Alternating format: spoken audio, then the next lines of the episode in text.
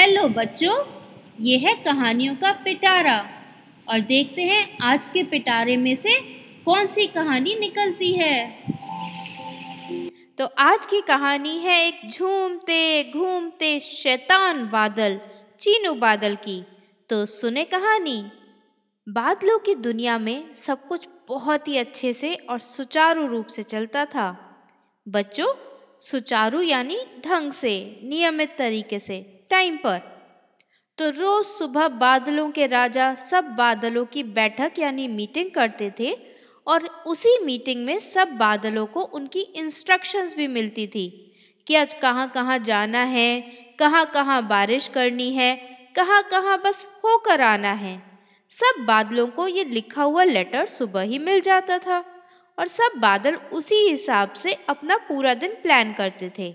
और वैसे भी मौसम में भारी बदलाव और कहीं पानी की कमी, इन सब वजहों से बादलों का काम काफ़ी मुश्किल हो चला था।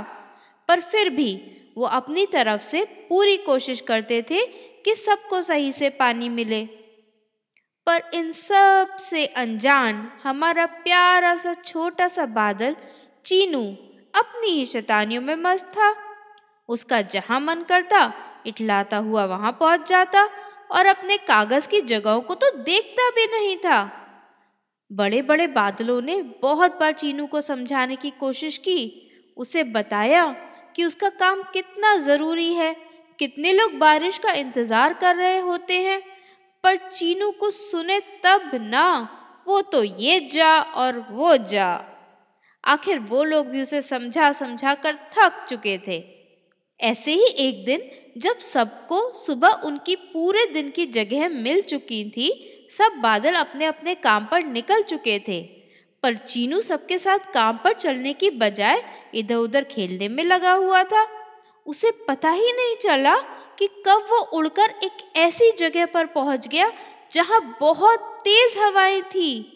जब बार बार हवा उसे इधर से उधर बहुत तेज धक्का मारने लगी तब चीनू को एहसास हुआ कि वो गलत जगह पहुँच गया है। उसने बहुत कोशिश की कि वहाँ से निकलकर दूसरी जगह पहुँच जाए, पर हवा तो जैसे उसी का फुटबॉल बनाकर खेल रही थी। चीनू खुद को संभाल ही नहीं पा रहा था। उसके हाथ पैर दर्द करने लगे थे। आखिर वो हिम्मत हार ही रहा था कि हवा उसे बहाकर एक दूसरी जगह ले गई, जहाँ वो थोड़ा रुका। पर दर्द से उसकी आँखों में आँसू आ गए और वो बारिश बन नीचे धरती पर गिरने लगे। चीनू ने नीचे देखा, उन बूंदों को देखकर दो बच्चे खुशी से नाचने लगे थे। असल में, काफ़ी समय से उस जगह पर बारिश नहीं हुई थी और उनके खेत सूखने लगे थे। बच्चों को खाना मिलने तक में मुश्किल आने लगी थी।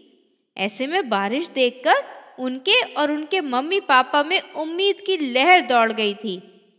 उनकी हँसी और मुस्कुराहट देखकर चीनू अपना दर्द भूल गया और फिर उसने वहाँ जमकर छमाछम बारिश की, जब तक खेतों को अच्छे से पानी नहीं मिल गया। उसके बाद चीनू हंसता, मुस्कुराता, गाता वहाँ से चल दिया। आज उसे अपने काम का महत्व यानी इम्पोर्टेंस समझ आ गई थी।